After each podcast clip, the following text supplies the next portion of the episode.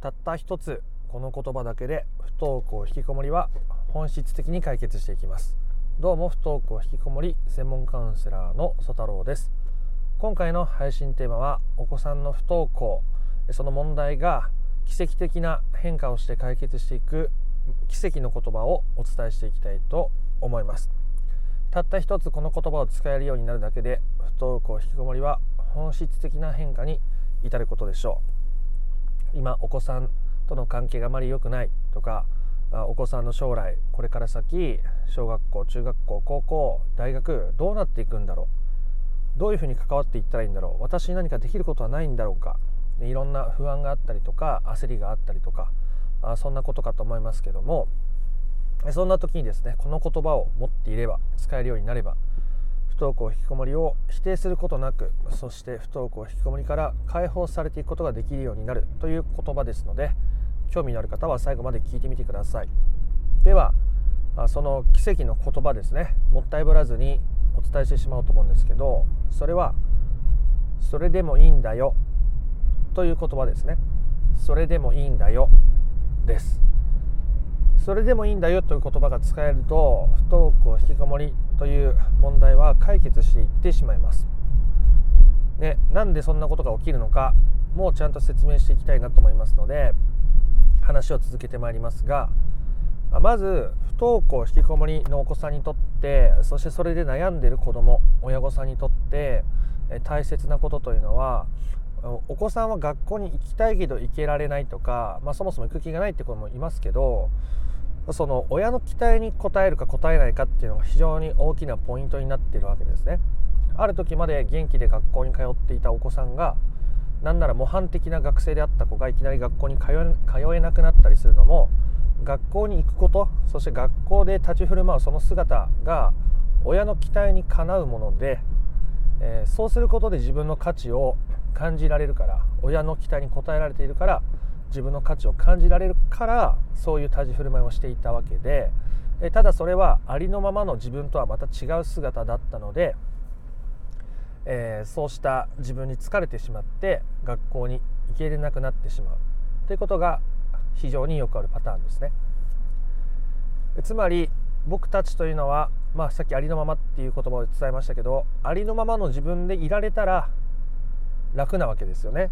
えー、変に周りの顔色を伺わなくてもいいし、変に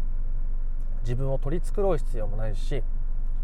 そうすることによってえー、自由に自然と他人と結びつけるわけですが、親の期待に応えようと自分を取り繕ったり、親の顔色を伺って生きていく中で学校の先生の顔色を伺ったり、えー、学校のクラスの友達の顔色を伺ったりして疲れてしまって、えー、苦しくなっていると。いや、親のあなたとしてもまだお子さんに対して期待を持っていたり、えー、そういう理想、こう学校に行ける子ども、進学できる子ども、親を安心させてくれる子ども、いい大学、いい会社に勤められる子どもに安心したいがために、そうした期待を持っているわけですね。つまりそれはありのままのお子さんを受け入れられていないということです。というところで最初の奇跡の言葉に戻りますが、それでもいいんだよという言葉は、その親の期待に応えられている子どもに対しても、そして親の期待に応えようとしている子どもに対しても、あらゆるものに対して使える言葉ですね。僕たちはある形、親の期待に応える形、自分がもう理想の状態にかなう状態であれば価値があるが、そうでないものに対して価値が低いとか価値がないって思っちゃう。それが余計に自分を苦しめているし、お子さんを苦しめていることで、それでもいいんだよというのは、それでも価値があるんだよという意味とほぼ同義です。ということで、どんな状態、どんな自分、どんなお子さんにもそれでもいいんだよと言葉をつけていくことによって、不登校引きこもりの苦しみ、こうあるべき、こうせねばならないという呪縛から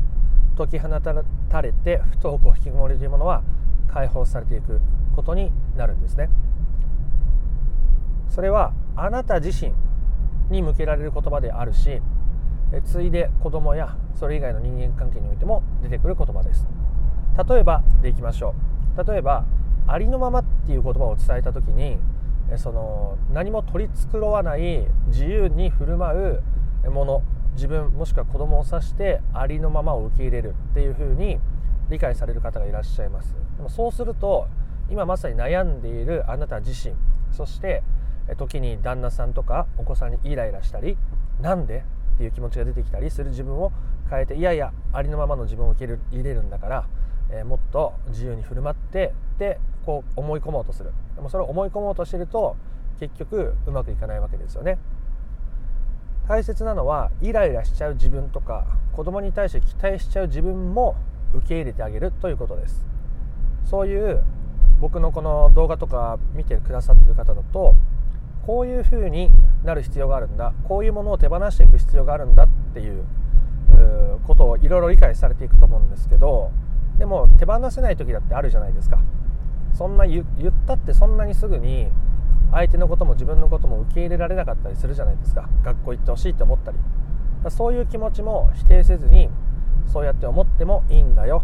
それでもいいんだよっていう言葉をあなたがあなた自身にかけていくこと、あなたがあなた自身を許していくことがとても大切に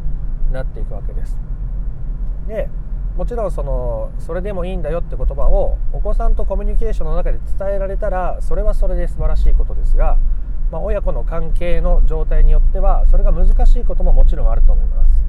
いきなりね、全然全然話してない息子さんの部屋トントンってノックして、あなたはあなたでいいのよ、引きこもっていてもいいのよって急に声かけたとしても、子供もびっくりしてよくわからんって思っちゃうし、あなたとしても心の底から思えてないことを子供に伝えたとしても、子供としてもそこは敏感に察知して、なんか無理やり言ってるなってなっちゃうので、あなたが本当に心の底からそれを思い、心の底からそれを伝えたいと思うのであれば、それはそれで全然いいんですけど、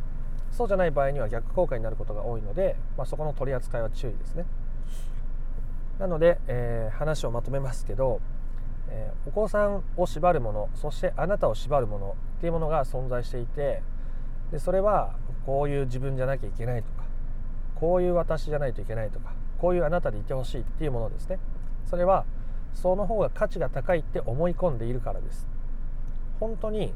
学校に行ってないと子供には価値がないですか？将来働いていない子供には価値がないですか？学校に子供を行かせられないあなた、親として価値がないですか？そんなことないですよね。価値がないことなんてないんです。だからそれでもいいんだよって自分に声をかけてあげること、子供についつい期待を持ってしまう自分、どうにか学校に行ってほしいと思ってしまう自分で、そういう自分にもそれでもいいんだよって言ってあげて、で自分の好きなことを過ごそうして過ごそうとしている自分、いろいろ頑張ってやっていることをやめてみようとしている自分にも、それでもいいんだよっていう声をかけてあげてみてください。そして今不登校引きこもりで家にいるお子さんに対しても、それでもいいんだよっていうこと言葉をかけてあげてみてください。直接伝えられなかったらお子さんの写真を見ながら言っても、あなたの気持ち、心の中に変化が起こるはずです。写真を見ながらそれでもいいんだよってことを言ってみてください。そんなあなたでもいいんだよ、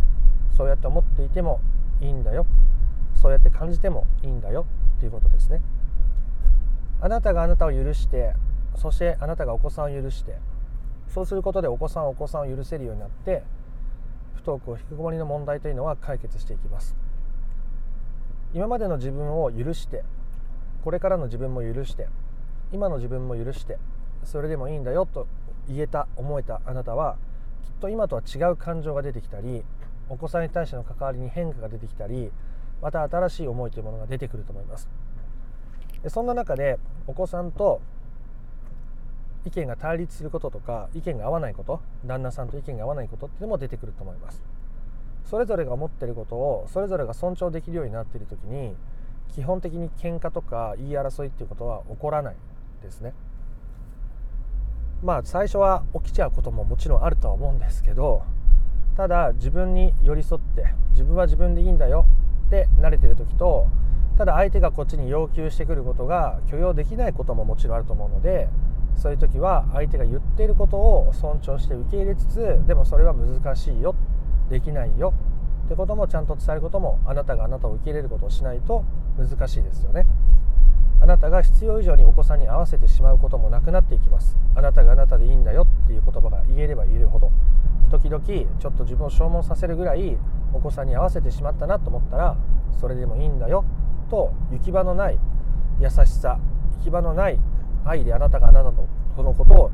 許して受け、受け入れて包んでみてあげてください。そうすることによってあなたはより自由に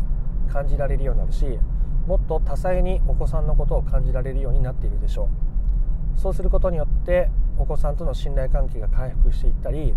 今まで話しかけてくれなかったお子さんが話しかけてくれるようになったり、あなたはあなたでいいんだ、私は私でいいんだ、この子はこの子でいいんだという安心感に包まれながら日々を過ごすことができるようになっていきます。その安心感がとてつもなく不登校引きこもりの解決において大切な役割をしてくれている。なんなら私は大丈夫なんだ、これでもいいんだ、今のままでいいんだという安心感が欲しかったとすら気づくかもしれません。ぜひですね、あなたが不登校引きこもりを本質的に解決していきたい、子供にかけている呪縛を解き放ちたい、あなたがあなたにかけている呪縛を解き放ちたい、安心感に満ちた日々を過ごしていきたいと思うのであれば、それでもいいんだよと、なかなか今一回話を聞いて受け入れられない、それでもいいんだよと自分のことを受け入れながらですね、取り組んでもらえたらなと思います。ということで、今回の話が良かったなと思った方はいいねやコメントをしてみてください。順序立てて不登校引きこもりの解決法について知りたいよという方は、説明欄の ユーアールエル から公式 ライン に登録することができます。そちらで不登校引きこもり解決のためのさん種の神器という動画セミナーを無料でプレゼントしているので、興味があったら受け取ってみてください。ということで、また別の配信でもお会いできることを楽しみにしております。チャンネル登録もよかったらしてみてください。あなたの不登校引きこもりの問題が本質的な解決に至ることを心から願っております。それではありがとうございました。曽太郎でした。